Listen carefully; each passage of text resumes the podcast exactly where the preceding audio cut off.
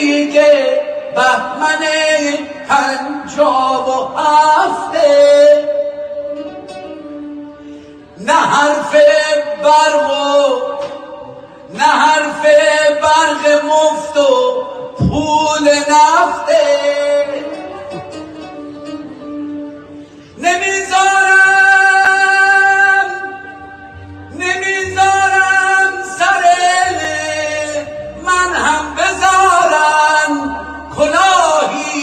سر بابام رفته. کلاهی که سر بابام رفته. ندیگه بهمن پنجاب و هفته.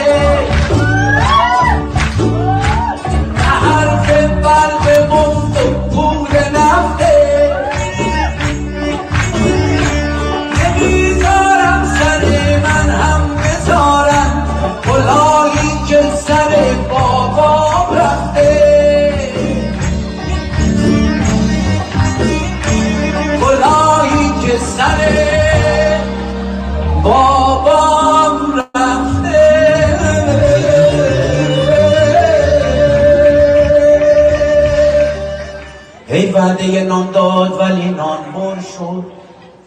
چون بله هی وعده نان داد ولی نان بر شد. چون سیر نبود نان مردم خور شد. یاد شاهرخ عزیز ما زنده و گرامی به نام خرد ناخدای بشر. خرد رهگشای تو در خیر و شر. خرد ناخداوند هر با خداست. خرد هم خداوند و هم ناخداست. درود بر شما خردمندان یاران عزیزان گرامیان و همراهان. در یوتیوب اینستاگرام فیسبوک توییتر تلگرام و کلاب هاوس امروز پنجشنبه دوازدهم بهمن ماه سال 1402 اشغالی برابر با اول فوریه 2024 روز دوازده بهمن روز هیچ بزرگ. Would you be so uh, kind as to tell us how you feel about being back in Iran? ممکنه محبت بفرمایید. و بگین چه احساسی می‌کنید از برگشت به ایران؟ بله خوش آمد میگم به همه عزیزان و امروز در 29 مین برنامه از برنامه های روشنگران قادسیه از اسلام واقعی تا واقعیت اسلام در خدمتون هستیم و میهمان عزیزی هم داریم خانم فروغ کنعانی که باز هم از دکتر ایجادی سپاس گذارم که ارادت داشتم خدمتشون توی شبکه های و رسانه های مختلف. اما افتخار داریم که در خدمتشون هستیم. من با اجازه شما اول درود رو داشته باشم خدمت دوستان. خوش آمدید برنامه خودتون خانم کنعانی گرامی. درود بر شما. یک دنیا سپاس از دعوتتون. برای من افتخاری است که می‌تونم امروز در خدمت شما و جناب دکتر ایجادی و از همه مهمتر بینندگان عزیز و شنوندگان گرامی باشم. باعث افتخار ماست. آقای دکتر ایجادی خوش آمدید به برنامه خودتون. بله درود من هم به همه ایرانیان گرامی همه کسانی که برنامه های ما رو می‌بینند و گوش می‌کنند و همچنین درود من به خانم فروغ کنعانی گرامی و از اونجایی که ایشون پیوسته یک نقش پیشتاز داشته بسیار مهم بوده و برای برای من بسیار پر اهمیت بود که ایشون رو هم در کنار خودمون در این نشست ها داشته باشیم و بنابراین از ایشون تشکر می‌کنم. و همچنین از شما آزاد فارسانی گرامی و به این ترتیب می‌توانیم به کارهای خودمون بپردازیم و فکر می‌کنم همون گونه که رسم کار ما هست اول به آشنایی بیشتر با خانم کنعانی بپردازیم. بله باعث افتخاره. البته گفتم نیاز به معرفی نیست خانم کنعانی ولی به رسم برنامه ما دوست داریم خود خانم کنعانی یه معرفی از خودشون داشته باشن از زندگی نامشون که دوستان بیشتر باهاشون آشنا بشن. و این صحبت ها هم من یه سری پوستر در مورد موضوع برنامهمون فرگشت فرهنگی که این واژه فرگشت فرهنگی هم پیشنهاد خود خانم کنعانی بود. یه شاعر عزیز ما هم که در کنار ما هستن یه شعری در مورد فرگشت به برای من فرستادن قایب افغانستانی که حتما میخونمش توی بخش های بعدی.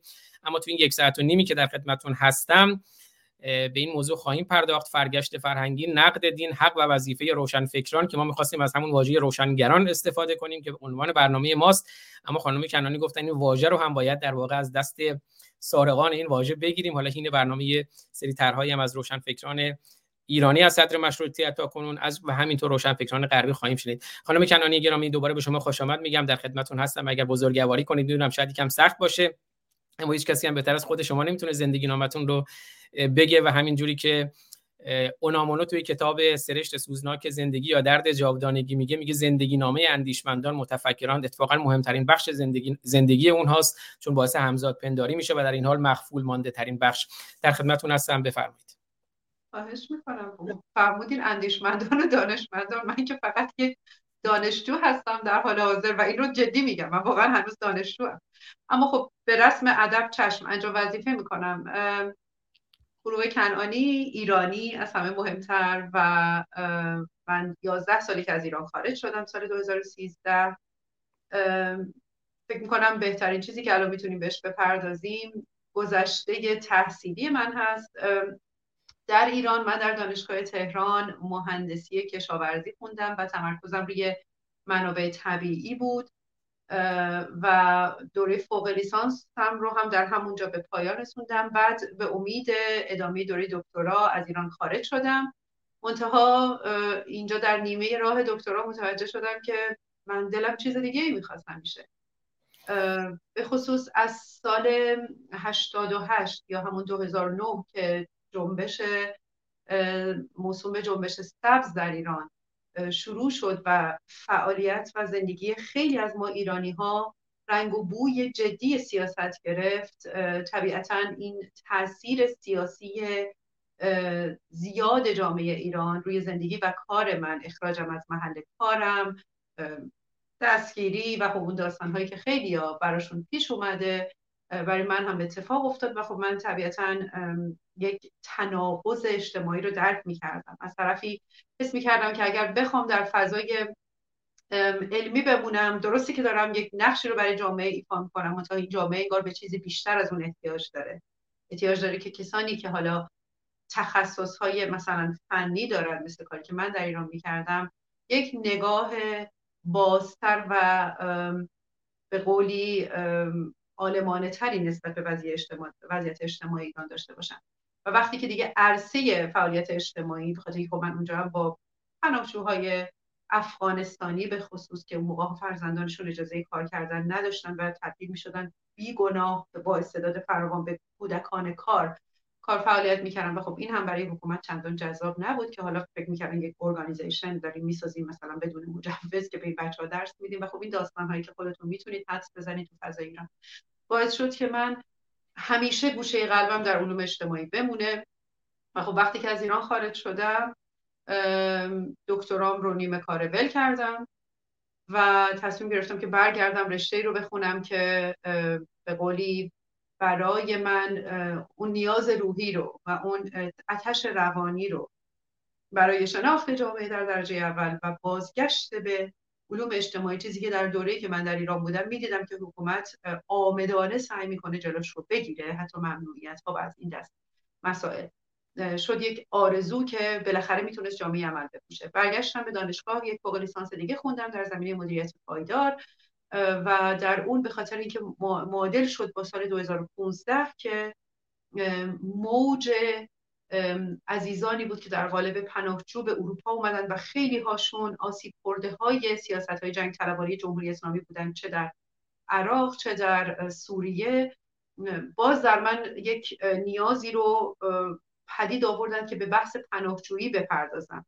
اینجا بود که می‌تونم بگم مسیر جدید زندگی من شروع شد. من خب شروع کردم به کار کردن برای اینها اول به صورت داوطلبانه. بعد اینقدر نیاز زیاد بود و اینقدر کسانی که هر دو فرهنگ رو بشناسن چه از لحاظ دینی چه از لحاظ اجتماعی چه از لحاظ زبانی کم بود تعدادشون که خود فرمانداری جایی که کار می‌کردم به من پیشنهاد داد که من براشون به صورت رسمی کار کنم. خب من به عنوان دانشجو یک مدت محدودی اجازه داشتم ولی برگشتم این کار کردم و پایان رو هم در رابطه با تاثیر پناهجوها و روی استراتژی های آب نوشتم یعنی کامل سعی کردم میگن رشته ایش کنم که ببینم در واقع تاثیر پایدار یا سستینبلشون به چه ترتیبه. و بعد اینجا بود که من موفق شدم با نقشی که می‌تونه سیاست از لحاظ حقوق بشری در زندگی آدم ها بگذاره. حالا چه در قالب مهاجر چه در قالب پناهجو آشنا بشم. منتها یک نکته مهم که شاید امروز من رو به شما در اینجا بحث می‌کنه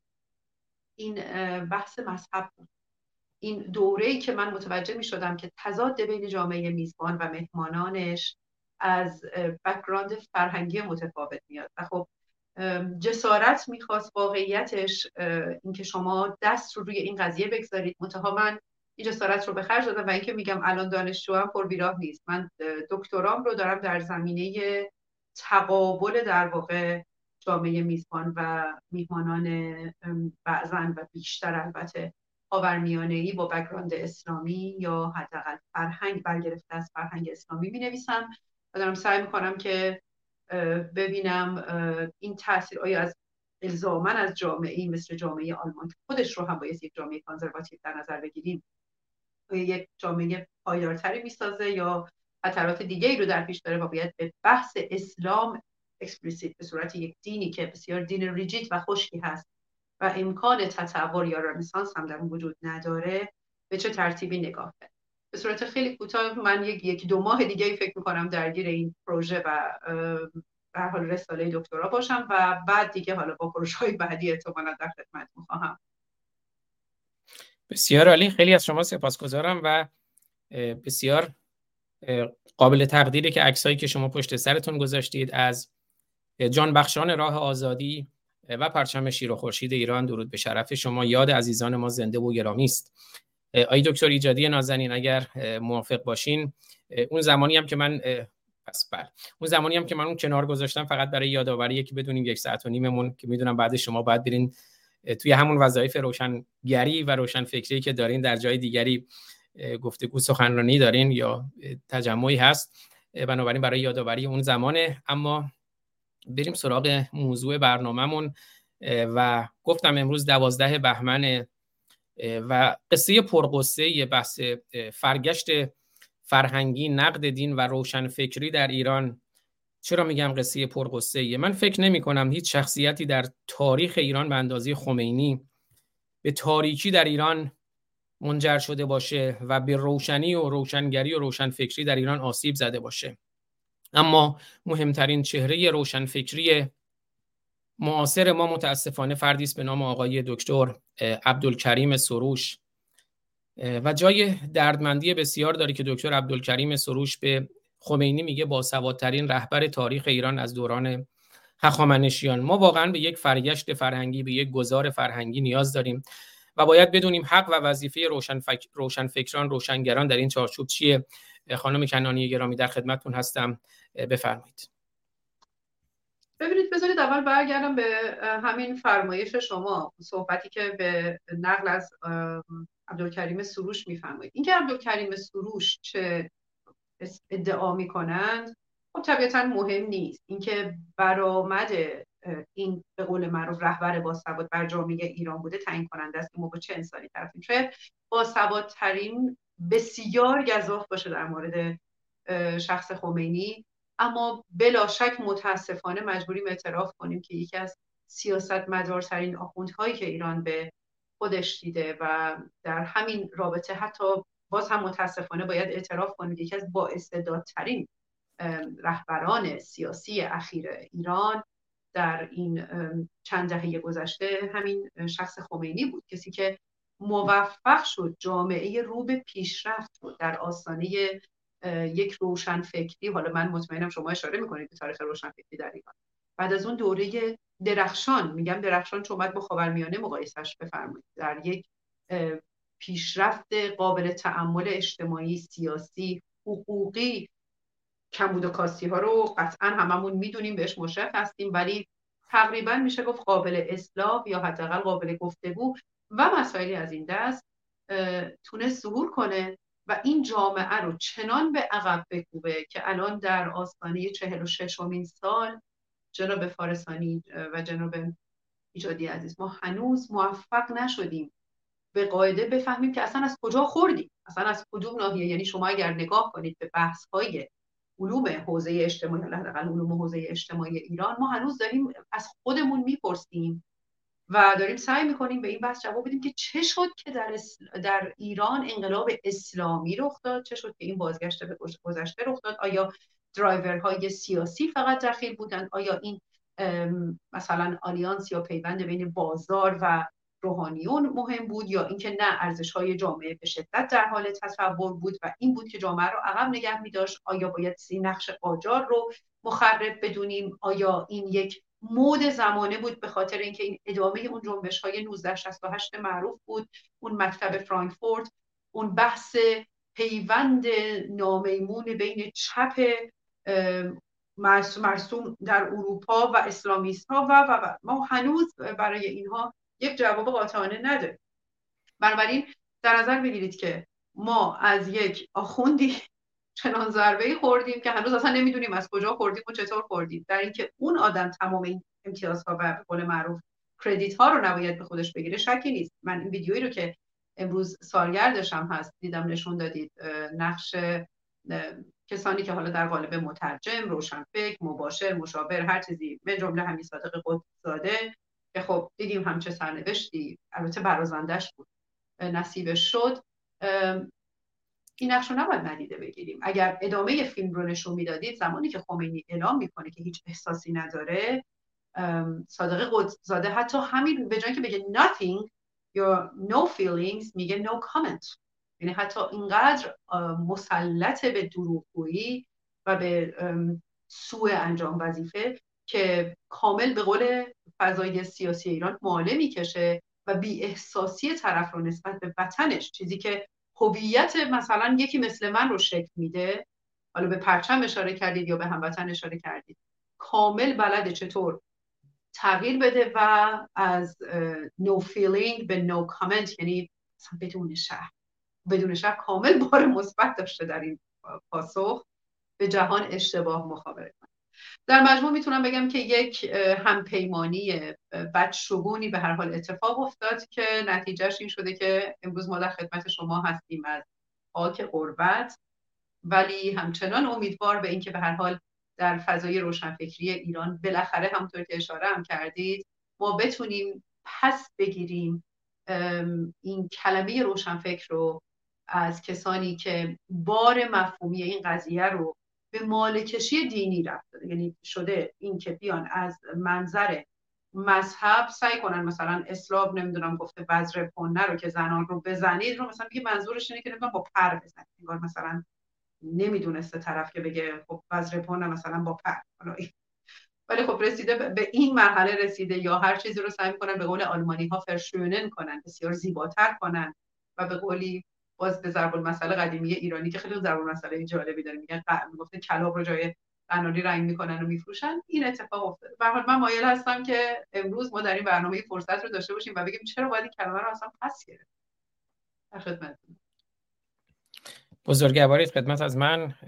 البته شما می‌تونستید پنج دقیقه دیگه و البته هرچی صلاح بدونی صحبت کنید. ولی آی دکتر ایجادی نازنین در خدمت شما هستم. بفرمایید واقعا این فرگشت فرهنگی که ما نیاز بهش داریم و حق و وظیفه روشن فکران که من می‌بینم تو بعضی از برنامه ها حتی می‌خوان این حق نقد دین رو هم از ماها بگیرن. ها حالا ما از اسلام ستیزی هم که سخن میگیم ستیزه با اسلام یک ستیز فکریه.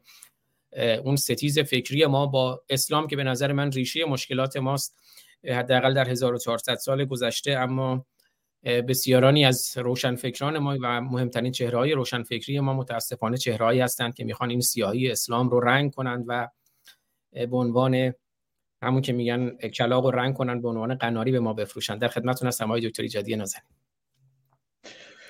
بله ولی به هر حال ما امروز نسلی هستیم که از این رنگ کردن ها دیگه فریبی نخواهیم خورد. یا به هر حال امیدوارم که چنین باشد. ولی اجازه بدهید در ارتباط با همین مفاهیمی که الان مورد بحث ما هست فرگشت فرهنگی نقد دین حق و وظیفه روشنفکری. مورد اول این هستش که خودمون درکمون رو از روشنفکر چیست؟ چجوری تعریف می‌کنیم؟ حال من اگر بخوام این رو تعریف بکنم در ضمن رجوع می‌کنم به تاریخ در واقع روشنفکری از زمان روشنگری. به این طرف و در زمان روشنگری به معنای کسانی که در عرصه دین و در عرصه سیاست انتقاد می نوشتند فعالیت داشتند و بنابراین نسبت به قدرت سیاسی موجود دینی و سیاسی قلم می‌زدند. به این ترتیب اگر ما توجه بکنیم وقتی می‌رسیم به اواخر قرن 19 و در قرن اواخر قرن 19 یه حادثه اتفاق میفته و اون اینکه در واقع در ارتش فرانسه یک نفر رو که کلونل بود و توسط در واقع ارتش و دادگاه و سیاستمداران اون روز مورد اتهام قرار گرفته بود که این جاسوسی کرده و می‌کند برای آلمان ها و به این ترتیب او رو دستگیر کردن و زندان انداختن. و به دنبال این ماجرا در جامعه فرانسه اون زمان اواخر قرن 19 هم این ایده مطرح شد که چگونه وجدان روشنفکری می‌تواند خاموش باشد نسبت به دروغ پردازی که صورت گرفته. پوزش می‌خوام چه کسی رو میفرمایید؟ نامم می‌برید اون کسی که دستگیر کردن؟ الان خاطرم میادش بهتون میگم. بله. کلونل ارتش بود. ارزم حضور شما که بزنید روی چیز در واقع به راحتی میادش. توی مثلا مربوط به دوره فرد نظامی که توسط ارتش فرانسه دستگیر شد و به فرد یهودی بود که متهم شد به جاسوس در واقع آلمان ها و به این ترتیب بله. گیر آوردین. نه نه میگم پوزش می‌خوام صحبتتون رو قطع کردم فکرم در مورد نه خواهش می‌کنم. خواهش می‌کنم.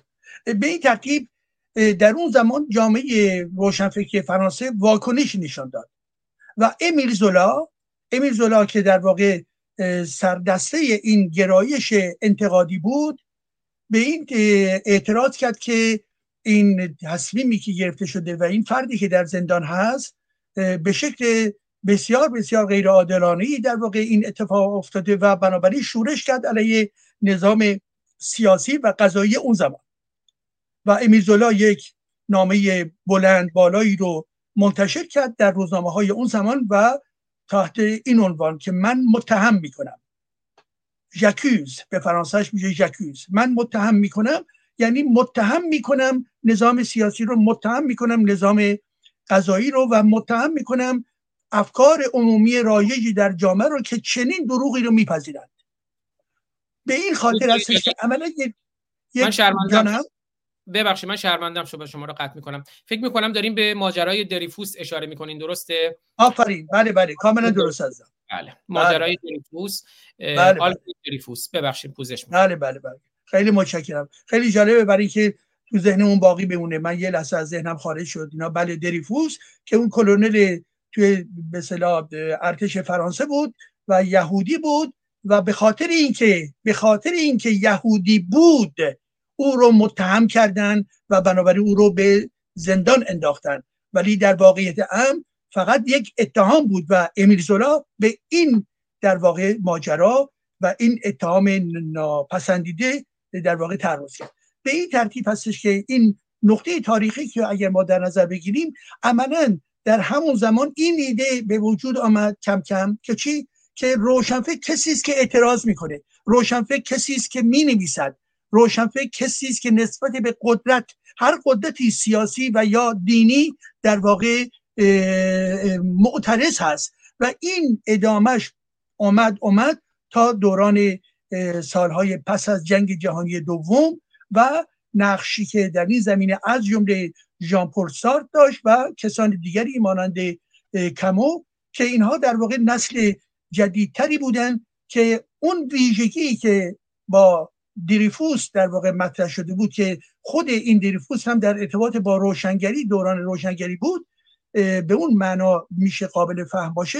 بنابراین اینها سنتی رو به پا کردن که این سنت به این ترتیب هستش که روشنفکر نقشش در جامعه و به یک معنایی روشنفکران چه کسانی هستند نه تنها این جنبه تاریخی که در غرب اتفاق افتاد بلکه همین عکسایی هم که شما نشان می‌دهید در دوران انقلاب مشروطه ایران و در ارتباط با دوران رضا شاه, شاه پهلوی افرادی که در به با او همکاری داشتن تا برسیم به دوران پهلوی دوم برسیم به نقطه انقلاب شوم 57 و از جمله چهرهایی که برای اینجا دارید نشون می‌دهید که بنابراین خود این که روشنفکر کیست این فقط بر پای ادعا نمی‌تواند باشد که فردی روشنفکر است. حتما باید نقشی در نوشتار داشته باشد. حتما باید نقشی در به پخش کردن ایده های روشنگری داشته باشد. حتما باید نقشی در ارتباط با نقد اتوریته ها و قدرت های موجود در اون جامعه داشته باشد. و بنابراین یک نگاه پیوسته و پیوسته فعال به عنوان کسی که نحوی آشتی پذیری ندارد. و یک نکته هم که از جمله برخی از حال فوکو مطرح می‌کرد و اون این بود که روشنفکر کسی است که نسبت به قدرت سیاسی نمی‌تواند با قدرت سیاسی باشد بلکه دور از قدرت سیاسی است زیرا قدرت سیاسی او را چی فاسد می‌کند. خب همه اینها مطالبی هستش که ما می‌توانیم قبول داشته باشیم یا نداشته باشیم ولی برها برای ما یک جنبه جالبی هست. جنبه جالبی این است در زمانی که انقلاب مشروط هستش و من حالا توی ریز اون قضایی نمیرم شما دارید برخی کتاب ها رو نشان می‌دهید. اون زمان وقتی که ما می‌بینیم کسانی هستن که در اون دوران تیرگی در اون دوران استبداد در اون دوران عقب ماندگی جامعه در اون دوران تسلط دین عملا دارن نقد سیاست می‌کنن نقد خرافه پرستی می‌کنن و به این ترتیب هستش که یک گرایش جدید رو در جامعه تولید می‌کنن. و این گرایش جدید در جامعه اگر با نگاه بکنیم خب می توانیم بهش آسیب هایی رو که اینها داشتن بهش نیز بپردازیم که و اون این که در دوره اول جنبش مشروطه و انقلاب مشروطه و روشنفکرانی که در این دوران و زمانه بودند نقش مثبتی داشتن وقتی که می‌رسیم به دوران در واقع پهلوی دوم البته مشروطه رو من وصل می‌کنم تا دوران رضاشاه و وقتی می‌رسیم به دوران پهلوی دوم و سرآغاز انقلاب اسلامی عملا به هر حال یک سلسله خطاهایی از جانب روشنفکران صورت می‌گیره. و اون خطا در چیز خطا در این هستش که عملا روشنفکر در واقع نسبت به وظیفه اصلی خودش که مسئله روشنگری هست مسئله نقد دین هست عملا در این زمینه کوتاه میآید و با به نحوی اسلام سازش می‌کنه. حال به این ترتیب هستش که امروز بنابراین برای اینکه بحث این بخشم پایان بدم بحث بر این هستش که روشنفکران در جامعه ما در جامعه امروزی ما چه انتظاری ما از اینها داریم؟ یکی اینکه روشنفکر هست چه در ایران چه در خارج از کشور. یکی از نشانه های یک جامعه پیشرفته در این هستش که روشنفکر داشته باشد.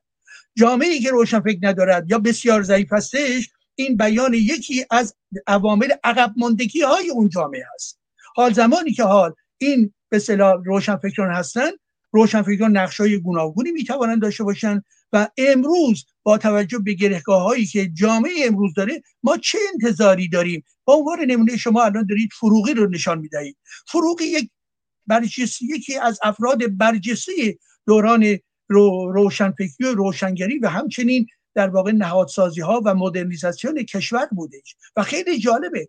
و به این خاطر هم هستش که امروز هم اگر خانم کنانی هم گفتش که ما به نفعی باید این نقش روشنفکران یا روشنفکران رو از این دستپورت هایی که بهش زدن و از جمله نواندیشان در واقع این کارا رو می‌کنن در واقع ما باید چی؟ نجات بدیم. نجات بدیم چی رو؟ به امر روشنفکری که جامعه ما می‌دانیم استبداد می‌دانیم مذهبی ها می‌دانیم بخشی مهمی از گرایش های چپ سنتی می‌دانیم می‌دانیم می‌دانیم. که این گرایش ها پیوسته و پیوسته در برابر آزاد اندیشی روشنفکران همیشه تلاش کردن. پس بنابراین وظیفه مهم ما این استش که روشنفکر در این نقطه تاریخی و وجوه اصلی اون و ویژگی های اون رو تعریف بکنیم و اینکه بگوییم چگونه از این روشنفکری باید دفاع بکنیم. سپاس از شما.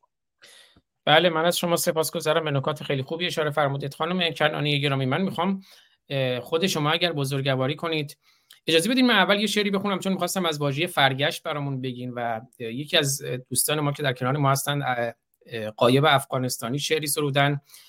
برای با عنوان همین برنامه ما دیروز برای من فرستادن اونو بخونم با اجازهتون و بعد در مورد همین فرگشت فرهنگی واژه بسیار درستی که شما پیشنهاد دادین و نقد دین و حق و وظیفه روشنفکران برامون صحبت کنید. اما قایب افغانستانی در شعر فرگشت که اجازه بدیم اینو زیر نویس کنم. اینجا ثبت بشه.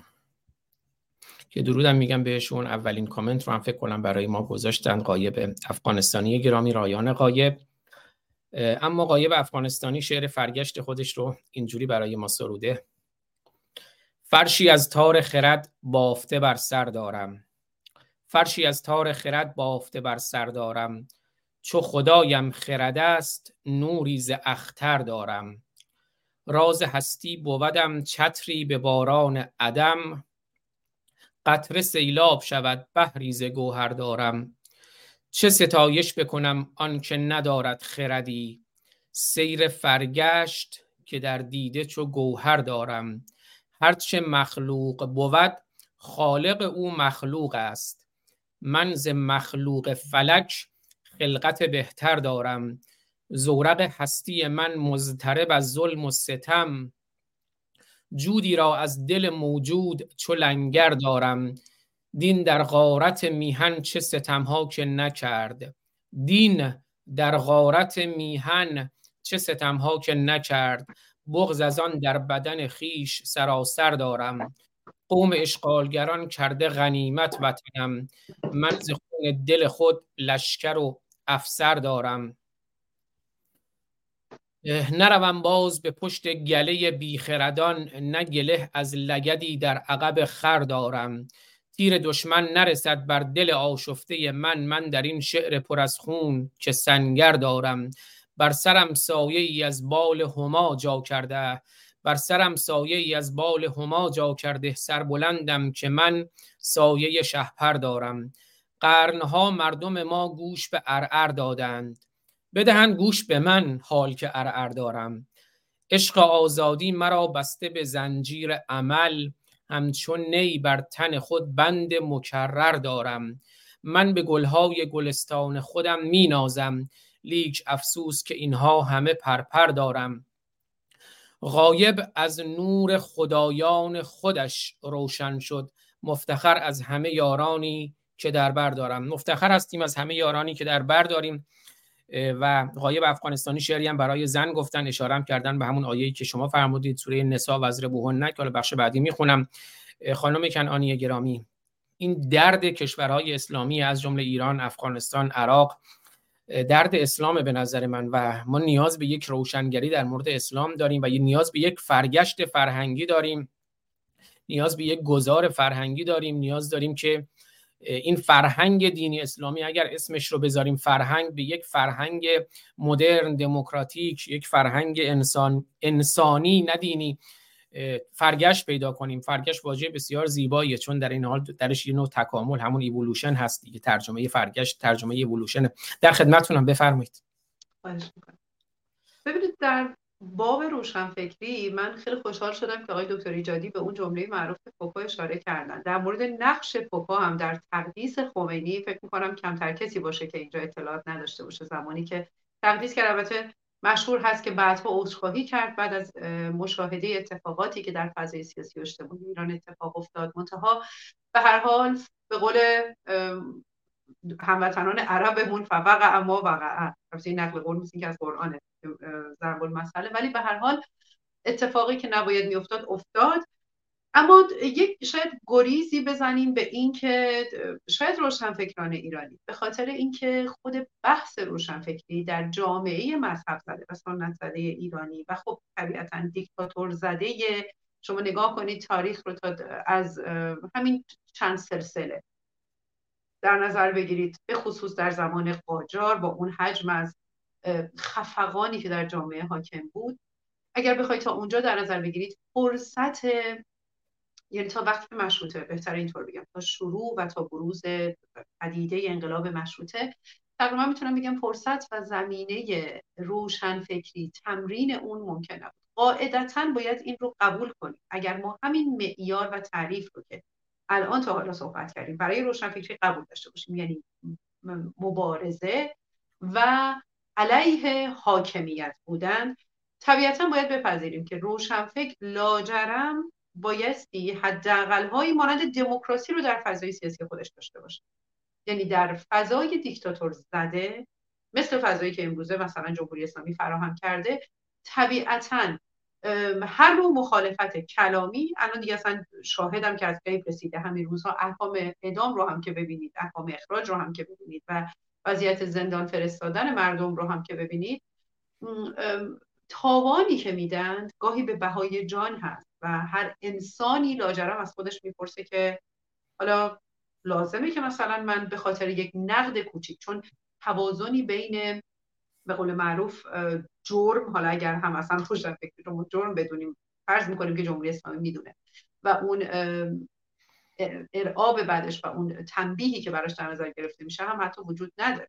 چون اصلا حکومت قانون وجود نداره. شما در حکومت قانون می‌دونید که فلان عمل می‌تونه عکس عملش چنین در واقع عقوبتی به قول معروف داشته باشه. ولی این می‌بینید که یک بلبشوی قضایی در ایران وجود داره و شما ممکنه مثلا یک حالتی رو داشته باشید که فرد مثال بارزش در هفته که گذشت یک استوری گذاشت که من خوابم نمی‌بره به خاطر احکام اعدام و بعد داستان درست شده و اخراج و, حتی احتمال زندان و از این داستان ها بنابراین چون این تناسب وجود نداره ارعاب بسیار شدیده سرکوب بسیار زیاده. طبیعتا در طول این 46 سال هم به همین ترتیب بود اینکه یک اینجور نشد. از روز اول از تاریخ این مملکت رو بعد از ورود متاسفانه نحس خمینی نگاه کنید این داستان وجود داشته و هنوز هم باز متاسفانه ادامه داره. بنابراین نقش روشنفکر کسانی که حالا مایل هستند روشنفکر باشند طبیعتا عوض میشه. اونی که در ایران میمونه سعی می‌کنه به قولی از همون حوز کوچیک موجود ماهیای خودش رو بگیره. یکی به حوزه سعی می‌کنن در درجه اول از حوزه سیاست فاصله بگیرند و سعی می‌کنن در یک دامنه امنی فعالیتشون رو انجام بدن. این چیزیه که مشاهده این چهل سال چهل و اندی سال به من نشون میده. یعنی چی؟ یعنی اندیشان دینی ظهور می‌کنن. که باز مثال بارزش همون نامی بود که شما در ابتدای فرمایشاتتون آوردیم مثلا آیه میان و شروع می‌کنن قرائت های خیلی واقعی اگر بخوایم صحبت عجیب و غریبی از اسلام بدن. چیزی که اسلام نیست یک دین جدیدی رو دارن راجع صحبت می‌کنن. برداشت های عجیب و غریب خودشون اضافه می‌کنن. آیه قمشه ای می اومدن و می اومدن راجع به اصلا یه چیزایی صحبت می‌کردن که شما اصلا فکر می‌کرد خدا اینجا دین مثلا گوگلی و خیلی مهربان و اینا یه دین صلح بود اصلا اون چیزی که ایشون حرف می‌زدن. برداشت های خود بعد دیدیم که در این چهل و خورده سال چیزی که خیلی اقبال داشت باز در فضای ایران چون ترس از دین هم ریشه ای بود می اومدند و در فضای ایران خیلی به قول معروف این تصوف و عرفان ها اقبال داشت. یعنی شما ظهور انواع و اقسام عارفانه مسلک های عارفانه رو می‌دیدید. گروه ها رو می‌دیدید نمی‌دونم خلاص انواع و اقسام دیگه دیگه حالا بحث اونها حالا خیلی هاشون اصلا در قالب کلاهبرداری بودن خیلی هاشون فرقه می شدن و خب داستان های ماننده بنابراین جامعه دیکتاتور زده حتی در باب روشنفکری سعی می‌کنه آلترناتیو های روشنفکری پیدا کنه که اصلا روشنفکری نیست. برای اینکه اگر روشنفکر رو ما با اون مفهوم کلاسیک قبول داشته باشیم روشنفکر باید بزنه به قلب مشته. یک سیاست هسته قدرت. اینها به هسته قدرت نمی‌زدن. اگر هم می‌زدن در پناه امن هسته دیگری از قدرت کمتر این کارو می‌کردن. مثل همین مثالی که براتون آوردم. بنابراین این اتفاق در فضای ایران باعث شد که ما برای مثال نقد دین نداشته باشیم. در حالی که جامعه ای که تو شما دین رو نتونید نقد کنید می‌تونید بگید فاتحه اون جامعه بوده. و حالا چرا مهم هست نقد و چرا ما نباید به اعتقادات مثلا یک مسلمان احترام بگذاریم این به هر حال یک سوالیه که من مطمئنم شما قبلا در موردش بحث کردید و خب خیلی ها براشون این سوال مطرحه. پاسخ بسیار ساده است. ببینید مذهب دین ایدئولوژی یا هر ایده ای یک کانسپت هست یک پدیده است یک یک انتزاع هست به قول معروف اون چیزی که ما در فارسی میگیم. و معنی و مفهومش این هست که به ذات به هیچ وجه مقدس نیست. شما به هر چیزی که معتقد باشید مثلا من به علم معتقدم. این اعتقاد من به علم هیچ قداستی بهش نمیده. اما چیزی که اینجا در واقع ارزشمنده و بایستی در واقع ارزشمند و محترم شنمرده بشه این حق من به عنوان یک انسان آزاد به باور به اون ایده تفکر مذهب یا هر چیز دیگه هست. حتی اگر اون یک مزخرف مطلق باشه. و این حق انسان به باور محترم اما خود ایده محترم در درجه بعد مسئله که باید رایت بشه و بهش اذعان بشه اینه که شما به عنوان یک انسان چه باورمند چه غیر باور من در واقع محترم هستید من به عنوان کسی که به قول معروف اسلاموفوبیک هستم و اگر از اسلام نترسم دیگه از چی باید بترسم دیگه؟ در این دنیا چه چیز ترسناکی اصلا ترسناکتر از این دین وجود داره. من به عنوان این آدم اگر زمانی بدونم یک انسانی به شما به عنوان یک انسان مسلمان می‌خواد توهین کنه مطمئن باشید بین شما و اون قرار می‌گیرم و از شما دفاع می‌کنم به عنوان یک انسان. و از حق شما برای باور به هر عقیده که دارید. منتها من باز به عنوان انسان آزاد در یک جامعه آزاد به خودم هرگز اجازه نمیدم که از افکار شما دفاع یا افکار شما رو تحریز کنم. بنابراین بیایید یک بار و برای همیشه این رو بفهمیم و باور کنیم که ایده به باور من احترام بذار به دین من احترام بذار به عقاید من احترام بگذار یک ایده اشتباه و با زیرکی بسیار نا میمونی وارد فضای دیسکورس و وارد فضای حتی گفتگو یعنی نه تنها گفتمان بلکه گفتگوی این روزهای باورمندان و غیر باورمندان و اولین بحثی که اینجا مطرحه اینه که قداست سازی از یک تفکر چیزی هست که وظیفه در واقع قداست زدایی از یک تفکر چیزی هست که وظیفه یک روشنفکر حالا این می‌خواد در فضای ایران باشه می‌خواد در فضای خارج از ایران باشه. این در واقع کاری هستش که من مدت هاست که کارها رو دنبال می‌کنم. مثلا جناب آقای دکتر ایجادی رو یا کار شما رو آقای فارسانی می‌بینم که به حال بخش مهمی از این وظیفه رو به عهده گرفتید. دوستان و همکاران دیگه هم هستن که فعال و بسیار هم اکتیو فعال هستن. اما در فضای سیاسی اجتماعی بایستی ما این رو دقت کنیم که ما وقتی از دموکراسی صحبت می‌کنیم باز به این دو کلمه که چند لحظه پیش گفتم اشاره می‌کنم. یک بایستی گفتمان که discourse هست در انگلیسی, در انگلیسی و گفتگو که discussion هست بحث هست رو خیلی جدی بگیریم باز به همون دلیل ساده. ما تمرین این رو نکردیم و جمهوری اسلامی واقعا با نبوغ سیاسی دردناکی موفق شد که دست ما رو در این وادی کوتاه کنه. شما اگر به فضای سیاسی حتی اپوزیسیون هم این روزها نگاه کنید ببینید که این فضا قضاوت زده با پیشگیری با در واقع یه جور اینجوری بهتون بگم جهتگیری از پیش و بسیار عجولانه.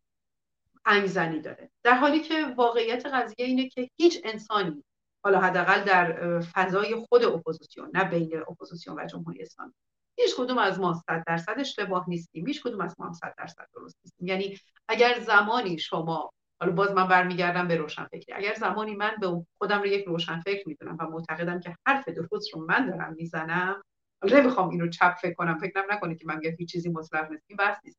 از لحاظ نوع تفکر و عقل سلیم. اگر فکر می‌کنم که حرفی که می‌زنم درسته و صد سال دیگرم درست خواهد بود یعنی همون ایده این است و جزی نیست یک جای کار می‌کنم یا من به اندازه کافی روشن فکر نیستم یا نمی‌دونم روشن فکری یعنی چی یا اگر توان این رو ندارم که یقه خودم رو به عنوان یک پژوهشگر به عنوان یک روشن فکر بگیرم و از خودم بپرسم که واقعا چرا فکر می‌کنی صد درصد درستی؟ چرا باگ های تفکرت رو پیدا نمی کنی و چرا نمی‌بینی که کسی که بر علیه تو یا در مقابل تو صحبت می‌کنه هم می‌تونه رگه هایی از حق رو داشته باشه؟ اگر من به این وادی وارد نشم اتفاقی که در فضای سیاسی اجتماعی میفته همین چیزی هستش که در حال حاضر داریم می‌بینیم. این یک بحث مفصلی که من مایلم اگر موافق باشید باز هم بهش بپردازم. منتها الان دوست داشتم که نظر شما و جناب دکتر ایجادی رو بله منم مشتاق هستم نظر دکتر ایجادی رو بشنویم. فقط با عزتون گفتیم من اسلاموفوبیک هستم. خیلی ها توی توییتر از جمله خانم یاسمین محمد نویسنده کتاب آنویل بیهجاب که از رنج هایی که یک دختر مسلمان توی کانادا می‌کشه میگه خانم یاسمین محمد. خیلی از این واژه اسلاموفوبیا گفتن گذر کنیم از واژه اسلاموتروما استفاده کنیم. Let's correct the term. Islamophobia is a misleading term about our situation in Islamic countries. It is Islamotrauma. It is not a phobia. It is a horrific nightmare things happen to us and experienced because of Islam.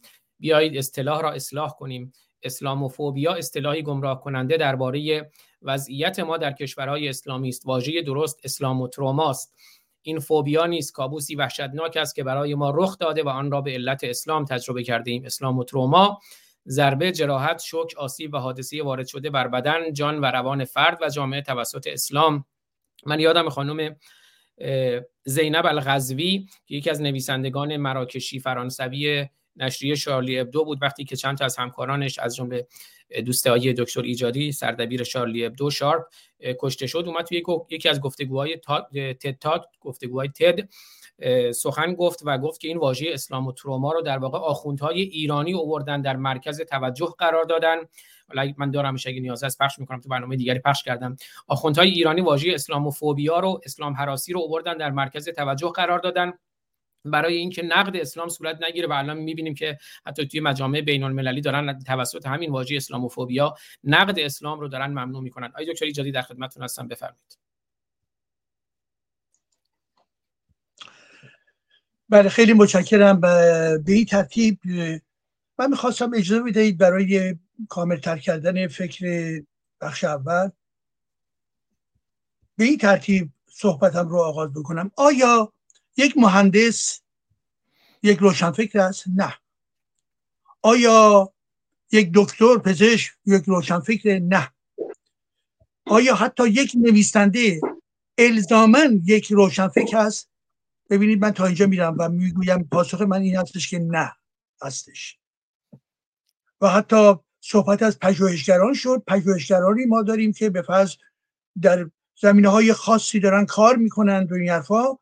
هستن پژوهشگرانی که خصلت روشنفکری دارن و بخشی از اونها هم خصلت روشنفکری ندارن. پس بنابراین من چه چیزی رو به عنوان عناصر تعریف روشنفکری مطرح می‌کنم. همون گونه که در بخش پیش گفتم مسئله قدرت سیاسی در یک جامعه و برخورد انتقادی و فاصله داشتن با قدرت سیاسی. برخورد به مذهب و افکار رایجی در جامعه و آنچه که به حال به عنوان قدرت دینی مطرح می شود از سوی دیگر باز اضافه می کنم بر این دو مطلب ببینید من فکر می کنم که روشنفکر در ضمن قدرت نقد داره. یعنی نقد می‌کنه. یعنی کتاب ها تز ها و فرضیه های دیگران رو و واقعیت ها رو بر میداره و اینها رو به نقادی میکشاند. این هم مورد سوم. مورد چهارم به این معنا می‌گویم که روشنفکر در ضمن معمولا دارای جسارت و شهامت هست. کسی که در واقع خاموشه کسی که ترسو هست کسی, کسی که به حال اقدامی در عرصه اجتماع ندارد هنوز یک جنبه از کیفیت های خاص روشنفکری که خودشو ندارد. حالا ممکنه برخی از دوستان بگویند که خب این تعریف من هستش. بله تعریف من هست. و این تعریف رو من فکر می‌کنم که باید توجه داشته باشیم به خاطر این چی؟ به خاطر اینکه ببینید ما امروز اگر من میگم که به روشن روشنفکر الزاما یک نویسنده رمان نویس روشنفکر نیست. اون زمانی اون روشنفکر می‌شود که چی؟ که به تئوری های ادبیاتی در واقع آشنایی دارد مدل ها و مکتب های گوناگون رو می‌شناسد و مقوله های ادبی رو مورد بحث قرار می‌دهد. حالا آنکه یک نویسنده یک رمان الزاما تو این فضا قرار نمی‌گیرد. حالا با توجه به این ما باید توجه داشته باشیم که ببینید دوستان گرامی ما در زمان انقلاب 57 خب انتظار داشتیم که روشنفکرانی که میگیم روشنفکران بر حال اینها طرز دیگری رفتار می‌کردن. یعنی همون عکسایی رو که شما در اونجا چیدید و نشان دادید خب کسانی بودن مانند شاملو مانند اخوان مانند ارزم نیما مانند ارزم حضور شما که براهنی و غیر و غیره.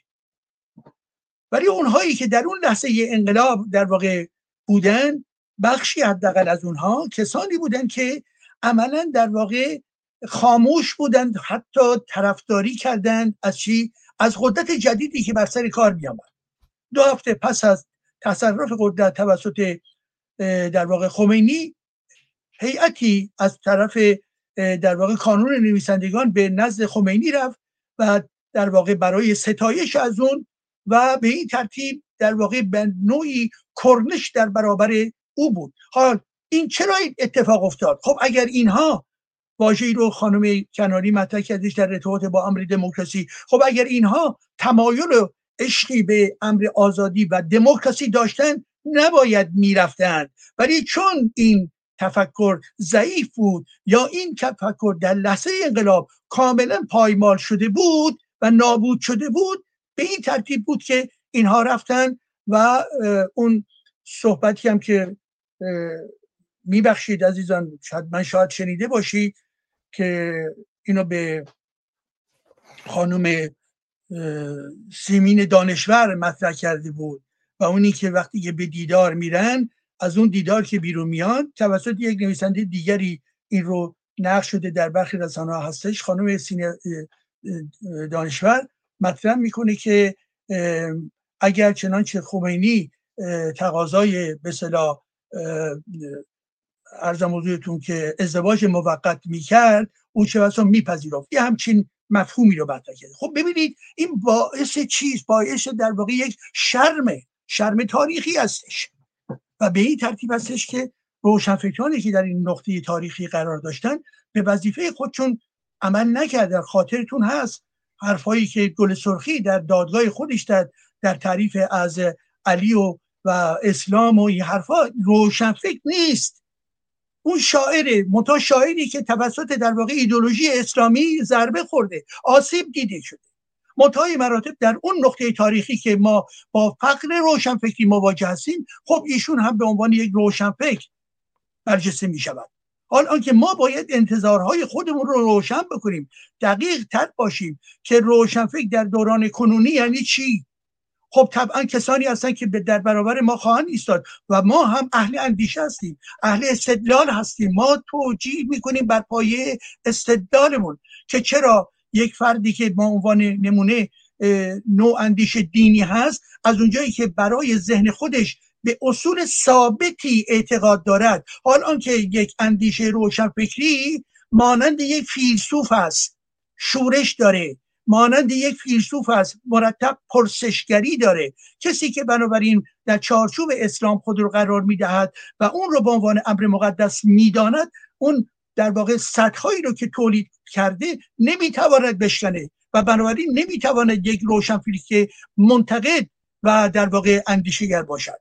به این خاطر هم هست که ما و از سوی دیگه هم برحال بچه هایی که گرایش هایی که در هم در چپ جامعه هم به نوعی ملیگری ها و هم در واقع در جناح دینی جامعه دیدیم که در واقع این نقش ایفا نشد و همراهی شد با قدرت جدید و این قدرت جدید هم سیاست هم دین. یعنی اون دو ویژگی رو که از نظر تاریخی من فکر می‌کنم که باید در نظر داشته باشین در تعریف روشنفکر که مخالفتش مبارزش علیه قدرت سیاسی زیرا قدرت سیاسی وقتی که دموکراتیک نباشد تولید گندیدگی می‌کند.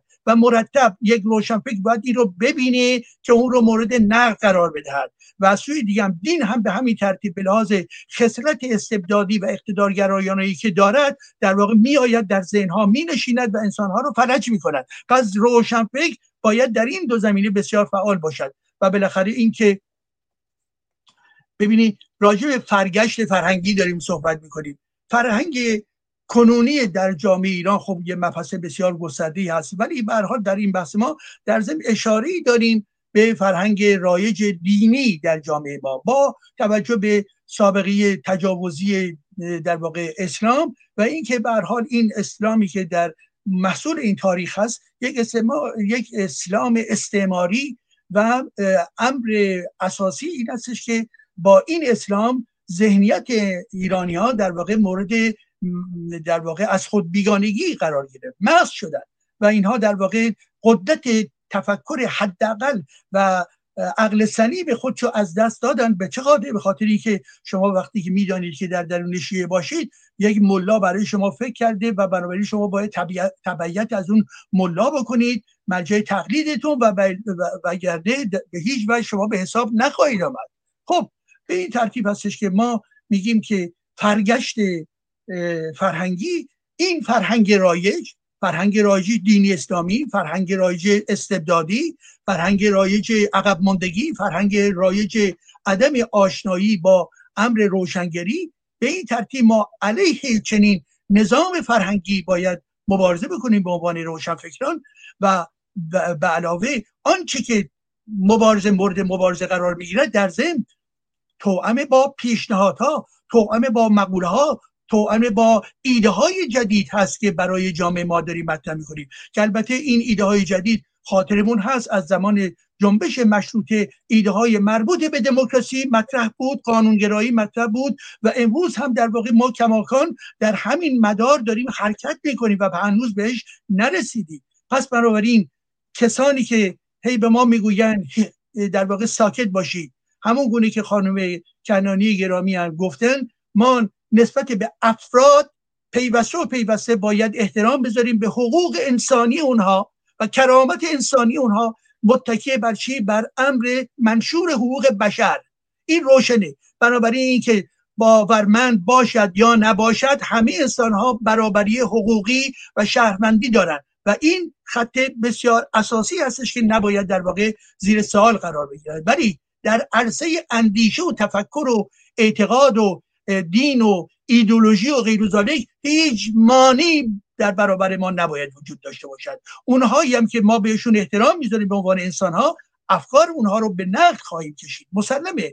و همچنین در ارتباط با دستگاه ایدولوژیک مارکسیسم نازیسم ارز پولپوتیزم پوپولیزم اسلامیزم همه اینها همه اندیشه هایی هستش که یا برها دستگاه دینی هستش دستگاه هایی هستن که مورد نقد باید قرار بگیره. پس بنابراین ما روشنفکران ایران وظایف بسیار بسیار سنگینی داریم و به این خاطر هم هستش که من در حال حاضر در, در حال نوشتن یک سری نوشته هایی هستم برای اینکه روشنفکران کنونی رو مورد ارزیابی قرار بدم که حدود یک نزدیک 15 تا گرایش روشنفکری ازش بیرون کشیدن. این به این معنی نیست همه مورد تایید.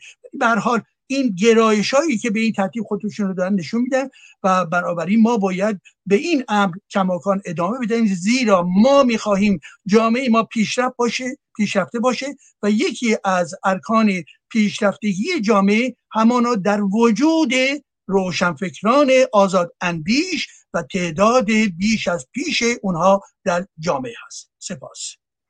بله بسیار از شما سپاسگزارم. من یه پوزشم بخوام توی اینستاگرام خود من و اینستاگرام روشنگران که برنامه داره پخش میشه یه اختلال ایجاد شده بود نمی‌دونم هر دوتا همزمان قطع شدم من باید تایید می‌کردم اما دوباره live اینستاگراممون برگشت.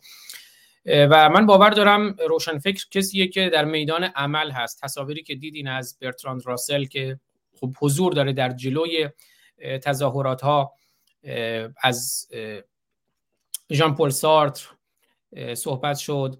از خود خانم سیمون روشن فکرانی که بودن در جلوی کارها در جلوی مبارزات و تصاویری که از خود آقای دکتر ایجادی دیدیم. من باور دارم آقای دکتر ایجادی کسانی مثل خود خانم کنعانی روشنفکر یک واژه برج آج نشین نیست. یه واژه‌ای است که اون کسانی که هر کسی می‌تونه باشه یا شهروند معمولی می‌تونه باشه مثل خود محسای روشنفکره که الان عکسش رو می‌بینیم. بنابراین کسانی که در میدان مبارزه هستند و فکر روشنی دارند روشن هستند و روشنگر و, و اندیشهشون روشنه در تاریکی نیست اونا روشن فکرن اما متاسفانه برای ما روشن فکر شده اون کسایی که یه پی پی به دست می‌گیرن روی برج آج می نشینن توی کافه می نشینن و افکار برج آجی و افکار متاسفانه مثل آقای سروش که افکار 1400 سال پیش رو می‌خوان رنگ کنن. خانم کنانی اگر موافق باشین حدود نیم ساعت دیگه وقت داریم. دو تا از عزیزان توی کلاب هاوس در کنار ما می‌خوان صحبت کنن. هر کدوم دو سه دقیقه در خدمتشون باشیم. بعد برگردیم خدمت شما آقای دکتر ایجادی. دوباره یه صحبتی بکنیم یه استراحتی هم شما کرده باشین. اگر موافق باشین. بله سپاسگزارم. خب پس من با عزتون میرم کلاب هاوس و لست گرامی و بانو نصرین چون فرصتمون محدود پوزش می‌خوام آقای دکتر ایجادی هم نیم ساعت دیگه باید جایی برن. بنابراین هر کدومی حالا هر دو سه دقیقه یکی دو دقیقه این ور اونور اشکال نداره ولی کوتاه اگر نکاتی دارم بفرمایید در مورد موضوع برنامه. بعد برمیگردیم دوباره خدمت خانم کنانی و دکتر ایجادی. لست گرامی خوش آمدید. سپاس از همراهی همیشگی شما در خدمتتون هستم. صدای من بذاریم بازم فکر کنم ما باید این تنظیمات اودیوی اینجا باز به هم خورد. یه لحظه به من اجازه بدین. درسته به هم خورد. آه درست شد. الان صحبت کنید لست گرامی. الان صداتون رو داریم. الان صدامو داری؟ بله بله الان ممنون. عرض ادب و احترام خدمت همه دوستان به خصوص خانم کنانی و جناب ایجادی که ارادت دارم و خودت که دیگه ارادت ویژه خدمتت دارم. اجازه بدی صدای نسیم جان رو بشنویم. بعد من هستم در خدمت درود بر شما که بله ladies first هرچند بعضی میگن همین ladies first هم خودش تبعیض جنسی و جنسیتی است. خانم نسرین گرامی نسرین رابی اگر درست بگم خوش آمدید. در خدمتتون هستم. بفرمایید. سلام عرض می‌کنم. ممنون از جناب لست عزیز که نوبتشون رو به من دادن. البته منم موافقم. ladies first اصلا دیگه جایگاهی نداره. ما همه با هم برابر و برادر هستیم برادر خواهر. ولی به هر جهت گفتم که اینجا سلام خدمت جناب ایجادی عزیز آزاد فارسیان نازنین و همه دوستان عرض کنم. خانم کنعانی رو هم شما چون توی کلاب هاوس نیستن نمی‌بینید. خانم فروغ کنعانی هم در کنار ما هستند. خانم فروغ کنعانی صحبتاشون رو شنیدم. بسیار زیبا صحبت کردن. ارز کنم که من چون فرصت رو گفتید که کوتاه و می‌خواین فرصت به جناب دکتر ایجادی و خانم کنانی بدید من فقط یه مسئله رو اینجا عنوان کنم. ببینید در باره روشنفکری ما باید اونقدر واقعا با دقت عمل بکنیم در این زمینه. وقتی که نگاه می‌کنیم می‌بینیم مثلا در مورد علوم دیگه ما خیلی کنجکاوانه برخورد می‌کنیم. یعنی در همه زمینه های علمی درباره زمینه فرض کنید مثلا طب مدرن علم ژنتیک کیهانشناسی در هر زمینه ریاضی فلسفه تو هر زمینه که فکر می‌کنیم می‌بینیم همه چیز رو ما کاملا میریم و از همه چیز می‌خوایم سر در بیاریم. یعنی دونه دونه مطالب رو بازرسی و بررسی می‌کنیم. اما وقتی که به کتاب قرآن می‌رسیم حالا من نمی‌خوام اسم کسی رو بیارم نمی‌دونم اگر که البته قصد راحت باشید. نه راحت بله بله. ببینید من توی روم آرمین نوابی بودم. صحبت صحبت سر چیز بود سر اختیار همسر چهار همسری. و ایشون گفتن که اصلا ما احتیاج نداریم که بخوایم قرآن رو بخونیم. ما هر آیه ای رو به گوگل بدیم بلافاصله برای ما میاره روی کار.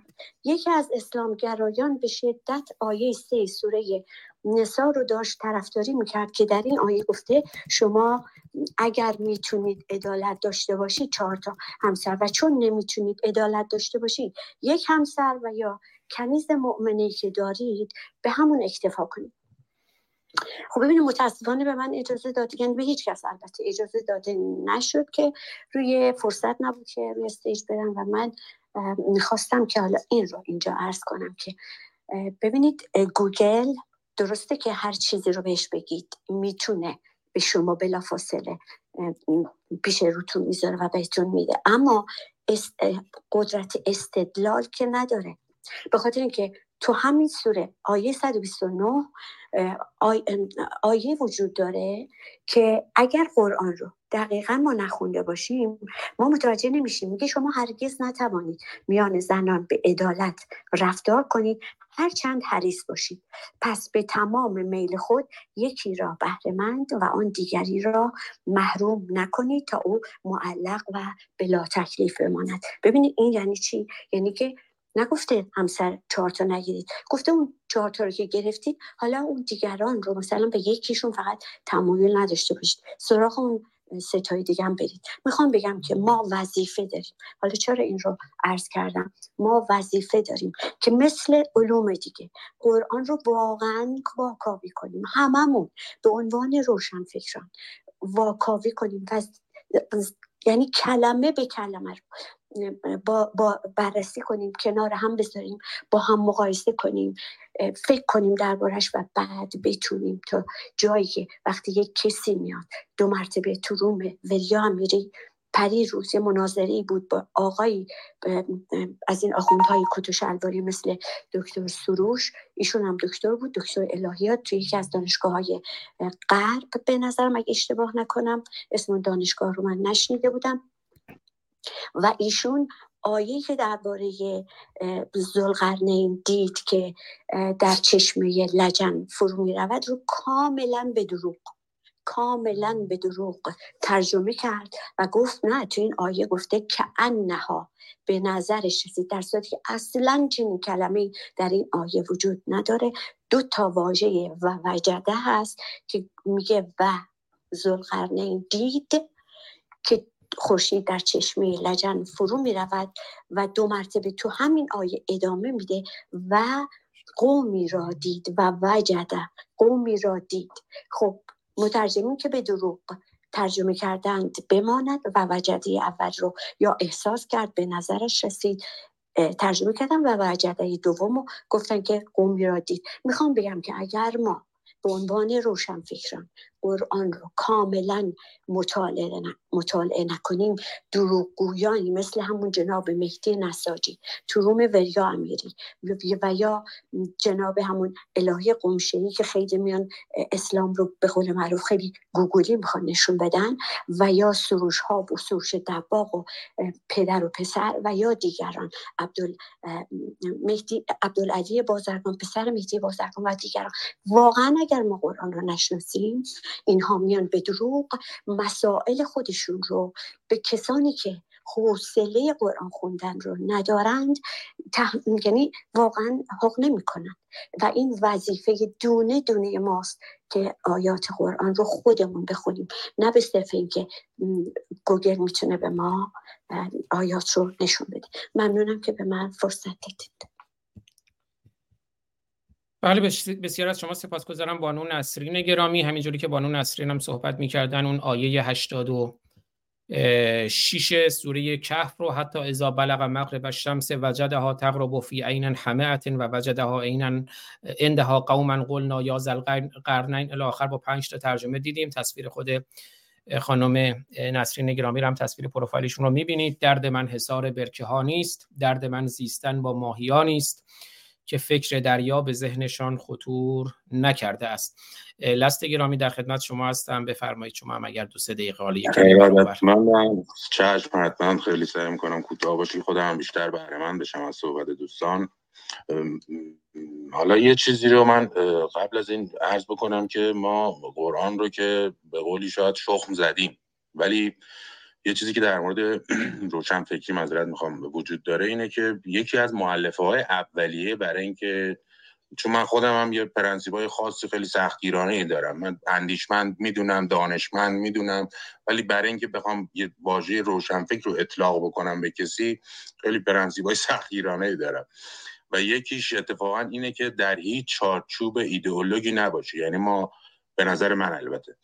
ما روشنفکر چپ نداریم. روشنفکر مسلمان نداریم. ما روشنفکر نمی‌دونم کپیتالیست نداریم. روشنفکر اونیه که در قید و بند هیچ چارچوب تفکری یا مکتب تئوریزه شده نباشه و هر جایی در هر اظهار نظرش آزاده باشه. اینکه سراحت داشته باشه البته می‌تونه جسارت نداشته باشه ولی سراحت داشته باشه.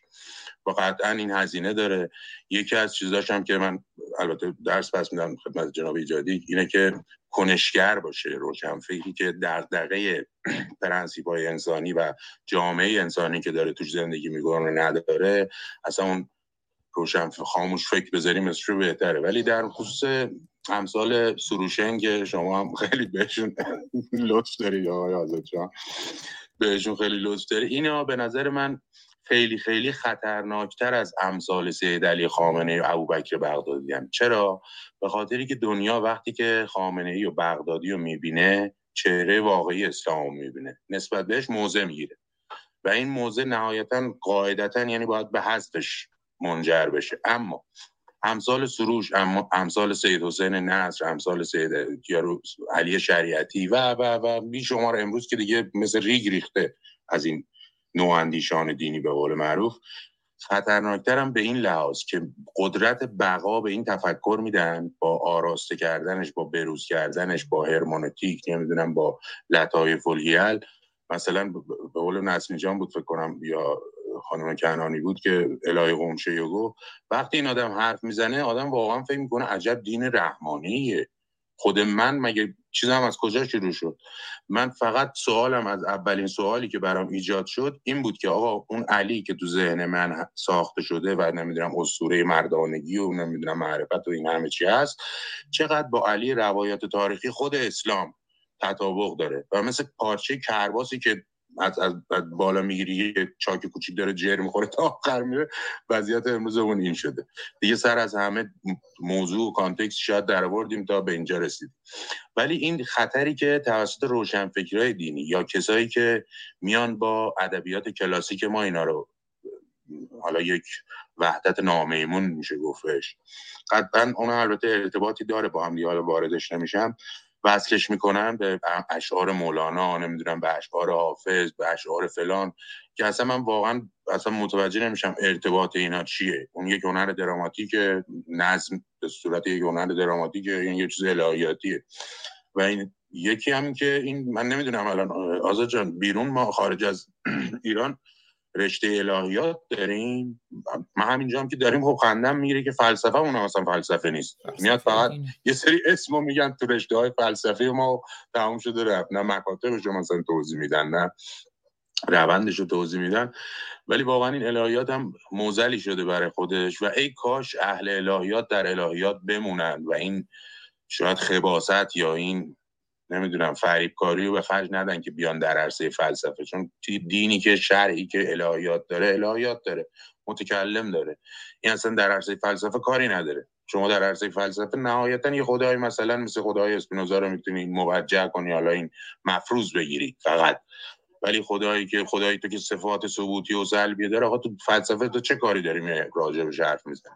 حالا زیاده گویی نکنم بیشتر استفاده کنم از جناب دوستان عزیز ممنون. خیلی از شما سپاسگزارم. لست گرامی هم عکس پروفایلشون عکس شیدای همدانی عزیزه و free all political prisoners in Iran که فکر می‌کنم شیدای همدانی هم یکی از اون روشنفکران مبارز هست.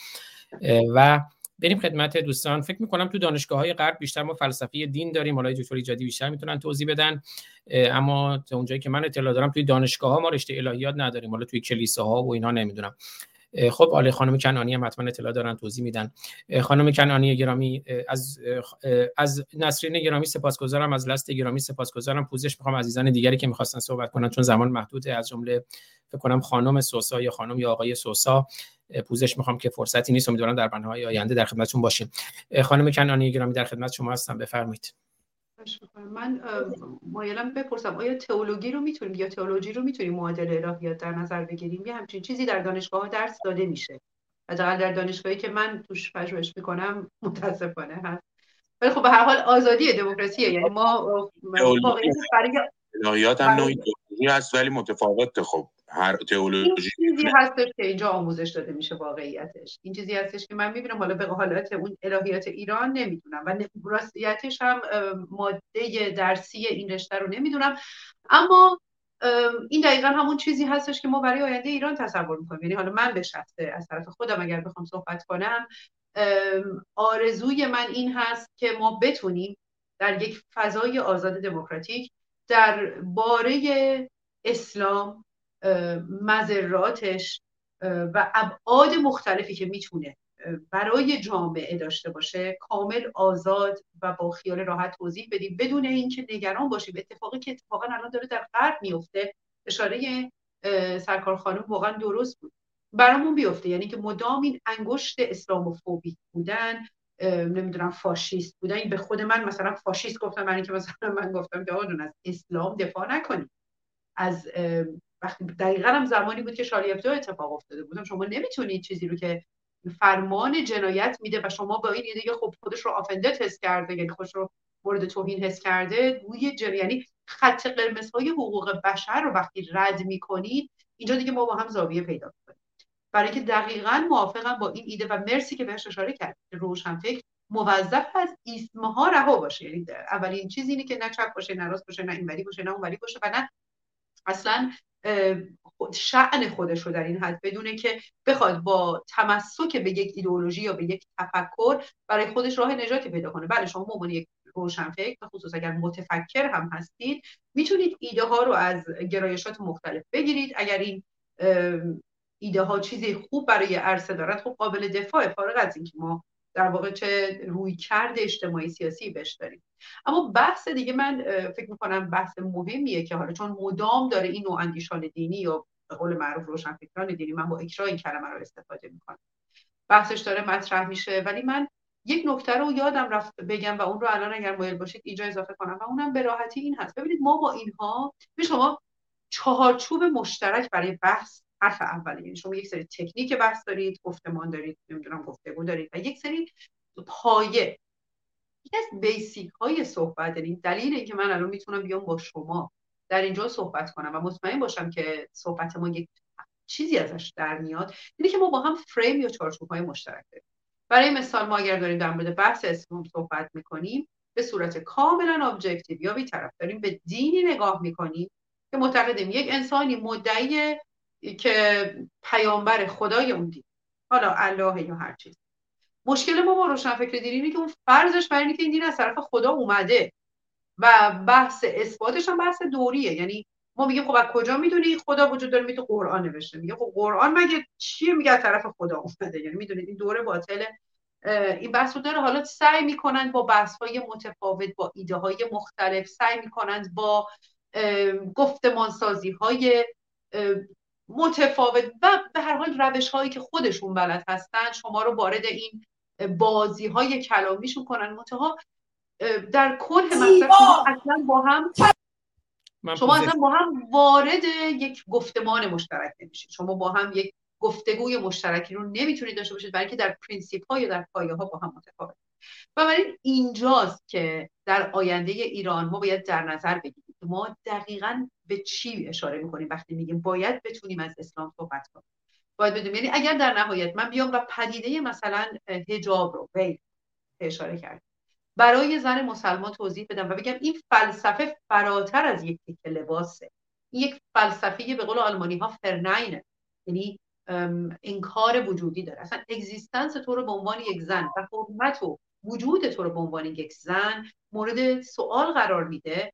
و حالا این یک تفکری که گویا از یهودیت میاد و اینکه تو سر رو نفی سر می‌کنی چون خب این رو به مرد میدی و اون هم سرش خداست و این داستان هایی که شما به خودت نمیگی به ذات خودت به وجود خودت نمیگی برای اینکه در نهایت مثلا می‌خوای یک مسلمان باشی اگر ما این رو توضیح دادیم و فرد گفت با این همه من می‌خوام مسلمان باشم خب من کیم که تعیین تکلیف کنم؟ باز اگر این ترس اینقدر عمیقه که فکر می‌کنه که با وجود این کم و, کم و کاستی ها. همچنان می‌خواد این تفکر رو داشته باشه.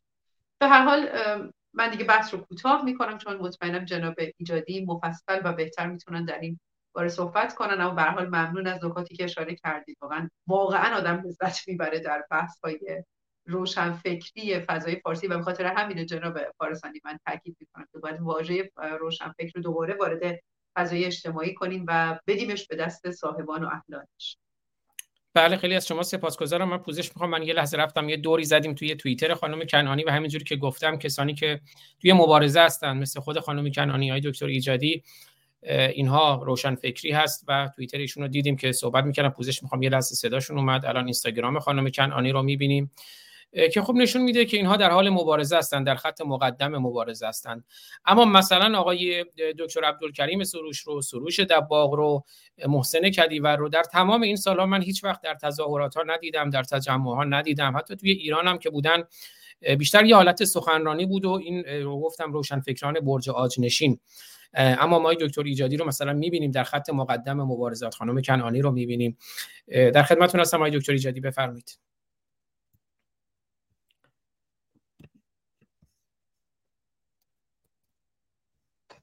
آزاد جان به جان عزیز این رو سروشه اینو روشن فکر نگو. اینا نهایتا ما این همه تلاش کردیم رو نواندیش دینی قبول قبول ها ولی روشن فکر بهشون نگی جان هر کی از.